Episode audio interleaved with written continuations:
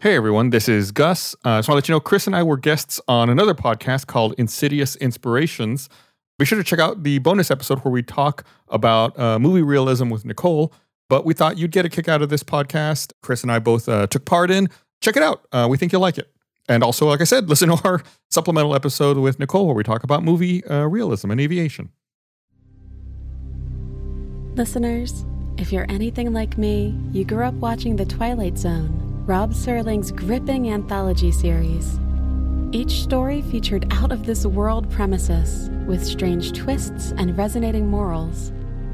There is perhaps no episode more popular than Nightmare at 20,000 Feet. Often heralded as the most well known episode, it follows a strangely simple premise. A man, terrified of flying, boards an airplane to return home he'll become the sole witness of a paranormal phenomenon that threatens every life on board. I'm Nicole Goodnight, and our fearful flyer has just entered into Insidious Inspirations.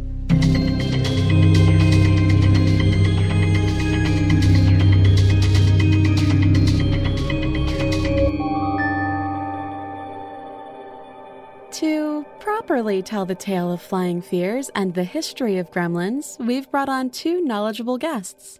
I'm joined by Gus Sorola and Chris Demarais from Rooster Teeth's aviation disaster podcast, Black Box Down. Hey there. Hello.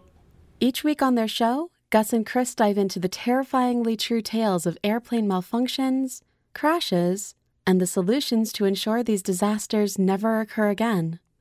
This week, we'll be looking at the storied history of gremlins, not the small furry companions from Joe Dante's 1984 movie Gremlins, or the strange man on the wing of Rod Serling's plane in the Twilight Zone, or the. Actually, one of the biggest problems we ran into while researching Gremlins is that this contemporary piece of folklore doesn't have any rigidity yet. Accounts of gremlins vary. While some describe the creatures as tiny, pixie like people or air spirits, other accounts tell of three foot tall lizard like aliens. There are two reasons for the inconsistencies between stories. The first is gremlins are relatively recent folklore, and the second is they're intrinsically tied to air travel. With the standardization of air travel, a lot of mysticism around flying has faded away, and so too has the folklore of gremlins. One of the first accounts of gremlins can be found in Pauline Gower's 1938 novel, The ATA Woman with Wings. The author describes Scotland as a gremlin country, where scissor wielding Fae cut the wires of unattended biplanes. But it wasn't until the Second World War that gremlins would enter into international attention. Gremlins were whispered about by members of the UK's Royal Air Force. Crewmen were quick to blame gremlins for a variety of things like missing fuel, which they supposedly drank, or underlying mechanical problems. At first glance, it might seem as though gremlins are a convenient way for pilots to save face when they made mistakes, but the superstition amongst the RAF was much deeper. During World War II, gremlins were portrayed as equal opportunity tricksters, not taking any specific side in the war, instead, causing mayhem wherever they could. In the summer of 1940, the Royal Air Force even commissioned a series of posters warning of gremlins. The posters depicted small gray men, no bigger than a G.I. Joe action figure, pouring oil cans on the ground to trip crewmen or throwing screws and metal scraps into the eyes of warehouse workers. One poster even preached the importance of building your plane with round corners so gremlins couldn't latch on during takeoff. But as the war waged on, the narrative around gremlins changed. They weren't just an inconvenience and a reason to double check before takeoff, no. They became a force for good. Now, Gremlin's actions were dependent on a pilot's attitude.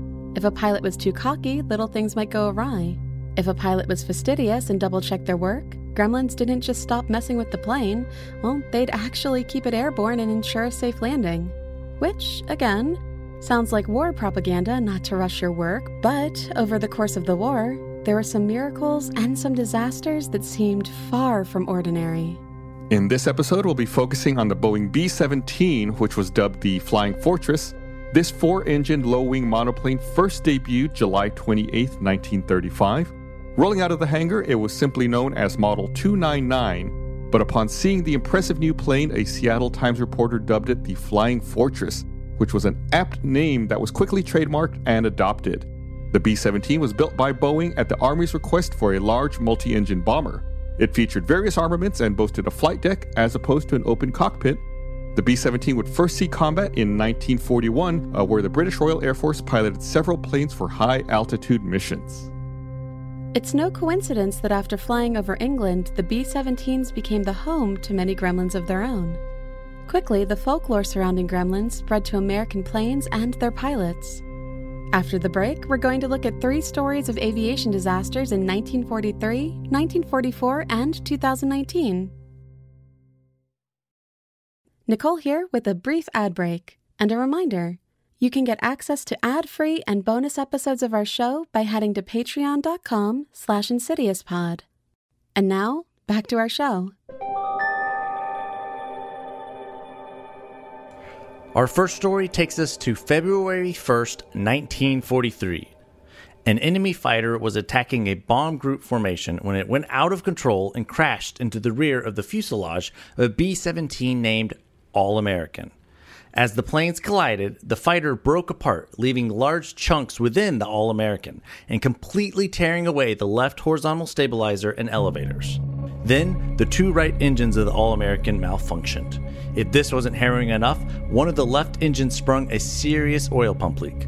The pilot of the All American, vying for control of his vessel, quickly found that the vertical fin and rudder had also been damaged. Radios, electrical, and oxygen systems also damaged.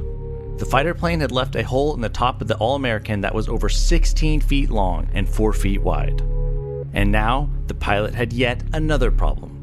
The tail of his plane was held on by two small pieces of the frame and began to bounce and sway in the wind. It even began to twist as the plane turned.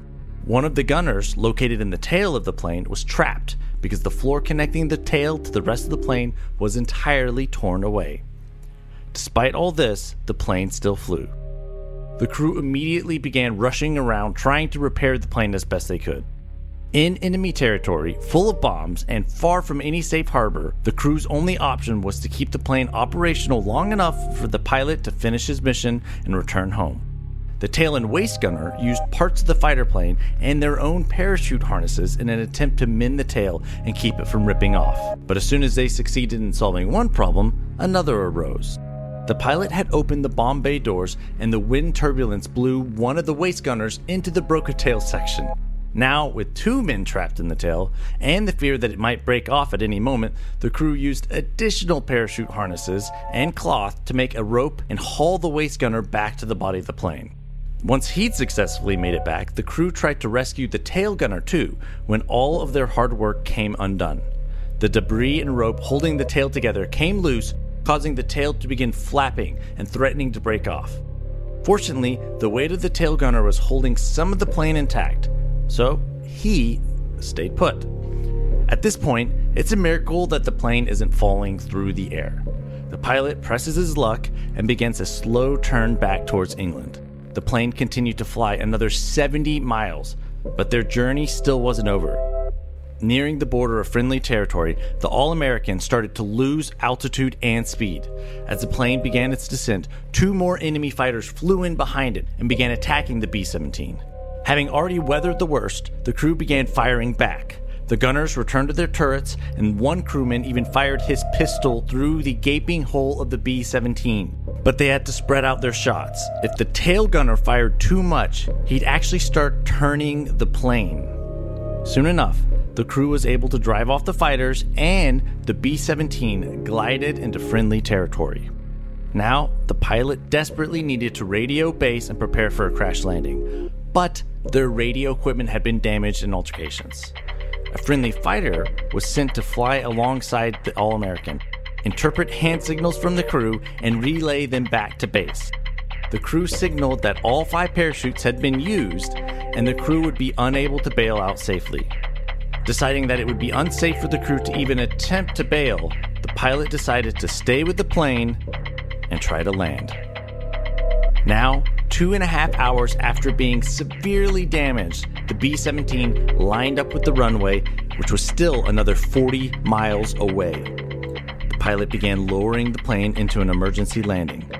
As the B 17 finally approached the runway, an ambulance drove up, prepared to treat the crew. but it was quickly signaled away. Believe it or not, not a single member aboard the All American had been injured. The plane landed, and the crew disembarked. The next story is equally fantastic and one of the most popular accounts of gremlins in World War II. It's also a story to take with a grain of salt. The following is one of the few first hand accounts published in recent memory. In 2014, a 92 year old man was interviewed by Cryptozoology News. The old man gives his initials, LW, and claims that he was a Boeing B 17 pilot. LW had enlisted near the beginning of the war, citing his father, who was both a preacher and a plane lover. LW goes on to say he was given command of a B 17 when he was 22. According to him, that was the average age of officers. Most of his crew was made up of 18 or 19 year old kids. It wasn't his first or last mission, but LW recounts a combat mission where everything went wrong. The B 17 was still on its ascent, climbing an altitude when he notices a strange sound coming from the engine. Before LW can identify the sound, the plane's instruments begin going haywire. As he's attending to the engine, LW spots something out of the corner of his eye. He looks to his right and sees a pair of eyes staring back at him. Taken aback, the pilot freezes in place. At first, he thinks he must be hallucinating. Perhaps the elevation got to him, or he was having an episode of spatial distortion. He rubs his eyes. He doesn't feel confused or like he's hallucinating, but when he finally tears his eyes away from the first strange creature, he spots another on the aircraft's nose. LW describes them both as small dancing lizards, no more than three feet tall, with hairless gray skin. Notably, they had deep red eyes and large, wicked looking mouths, full of too many teeth. The creatures appeared to be laughing as they struck the plane, pounding and scratching at the plane's hull. LW turned his attention back to his controls, checked his gauges, and managed to stabilize the B 17. After that small incident, the gremlins seemed to be gone. After completing his mission and returning to base, he confessed his experiences to a fellow crewmate, one who claimed to have also witnessed a similar creature. While the account is gripping, there's not enough information to properly verify it, or even guess at which B 17 LW might have been flying. But this story seems to capture the essence of gremlins quite well. Cocky, or distracted pilots, realizing their plane is malfunctioning, being forced into action to stabilize his plane, or crash. Our last story brings us much closer to the present day. In 2019, a disaster struck one of the few remaining B 17s. A plane known as 909 was operated by the nonprofit Collings Foundation, which offered a living history flight. On one early October morning, 909 would make its last flight before crashing and erupting into flames. Uh, before we dive into the details of the disaster, uh, first let's learn how a nonprofit came into possession of one of World War II's most iconic planes. By 1950, most Boeing B 17s had been taken out of operation, and most surviving flying fortresses were transferred to the Coast Guard before being withdrawn from service in 1959. After that, B 17s were acquired by preservation groups or broken down. To this day, there are 46 surviving B 17s, 39 of which reside in the United States, and 9 of which are still airworthy. Uh, 909 was a B 17 built by the Douglas Aircraft Company, which was one of three manufacturers known for producing B 17s in the 1930s and 1940s. 909 launched and served as an air sea rescue aircraft until 1952, when it was reassigned to the Air Force Special Weapons Command. In this new role, 909 was used for weapons testing and was exposed to three nuclear explosions as part of Operation Tumbler Snapper.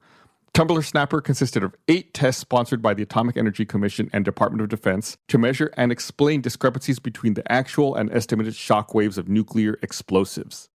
It's likely that 909 was responsible for the three airdrop tests conducted by the Atomic Energy Commission.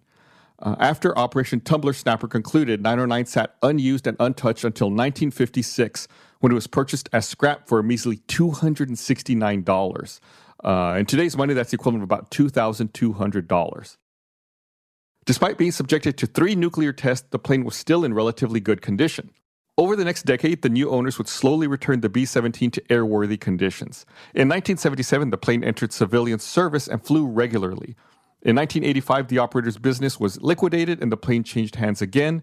This time finding itself in the care of the Collings Foundation, an educational nonprofit dedicated to the preservation and public display of transportation history. Under new ownership, the B 17 was restored to its 1945 configuration, given a new coat of paint, making it resemble 909, a notorious B 17 that completed over 140 combat missions without any crew loss. At this point, I feel it's important to mention that the original 909 that flew uh, bombing raids and saw service in World War II actually uh, was decommissioned and scrapped in 1945. The Ni- Collings 909 that we're talking about right now was a plane that was manufactured in, on April 7th, 1945, a little too late for service in World War II. Uh, after being acquired by Collings, it was repainted uh, and redubbed the 909 as an homage to the original 909, which actually did fly in World War II. The new 909 would fly for the next 33 years, suffering only two minor accidents. First in August 1987, when the B 17 overran the runway while landing, and again in July 1995, when the plane suffered damage while landing. All in all, 909 was a sturdy, well maintained plane. Uh, and all of that, of course, brings us to October 2019. On the day of the accident, the plane's journey was delayed 40 minutes due to difficulty starting one of the four engines. After spotting the malfunction, the pilot reportedly turned off the other three engines and using a spray can of nitrogen attempted to blow out the moisture in the malfunctioning engine. Seemingly satisfied with this solution, the plane was cleared for takeoff. The aircraft took off at 9:48 a.m. local time carrying 3 crew members and 10 passengers.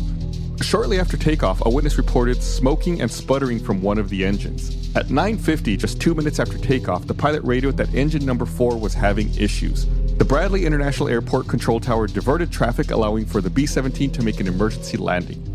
The aircraft came in low, touching down 1,000 feet short of the runway and clipping an ILS antenna array. This caused the B 17 to veer to the right and travel into a grassy area between taxiways before finally crashing into a de icing facility at 954. Then the aircraft burst into flames. Fortunately, one of the passengers, a Connecticut Air National Guardsman, was able to open an escape hatch despite suffering a broken arm and collarbone. A nearby airport employee who witnessed the crash was able to rush to the site and began pulling passengers from the aircraft. The employee suffered severe burns on his hands and arms and was later taken to a hospital. A nearby construction worker also saw the commotion and, after climbing over a barbed wire fence, helped treat the passengers, even making one of them a tourniquet. The construction worker was uninjured during the accident. The incident killed seven of the 13 people on board and injured the other six. Much of the aircraft was destroyed in the ensuing fire, with only a tail and portion of one wing surviving the blaze. In October, the National Transportation Safety Board issued a preliminary report stating that there was no water or debris found within the fuel tanks and cleared the fuel truck that had serviced B 17. During the accident, the pilot reported that engine number four has a rough magneto, which acts as the ignition system in most airplanes. In March of 2020, the Federal Aviation Administration revoked the Collings Foundation's permission to carry passengers, citing safety concerns and even claiming that key personnel were ignorant of maintenance programs and basic operation information. The primary cause of the accident was found to be the left magneto of engine number 4, which had been jury rigged with safety wire and rendered completely inoperable while the right magneto failed to spark in four of its nine cylinders. Uh, most engines have redundant magnetos, so this one, in this particular incident, both magneto systems were uh, insufficient. The number four prop was also feathered, and the number three prop was nearly feathered, uh, which uh, rendered them pretty useless as far as generating thrust. The aircraft landed with flaps retracted and gear extended. Uh, perhaps most damning was the FAA's final statement. They believed the B 17 could likely have overflown the approach lights and landed on the runway had the pilot kept the landing gear retracted and accelerated to 120 miles per hour until it was evident the airplane would reach the runway. Boeing B 17 Flying Fortress, a marvel of engineering and an aerial icon of World War II. Over 12,700 B 17s were made leading up to May 1945 many of which wouldn't survive the war. For each small miracle, there was an equally terrible disaster. Was this all just a campaign against carelessness? Or was there perhaps a supernatural force interfering with our aviation innovations? In our final moments, the only thing we know is this our flight path to the unknown passes directly through insidious inspirations.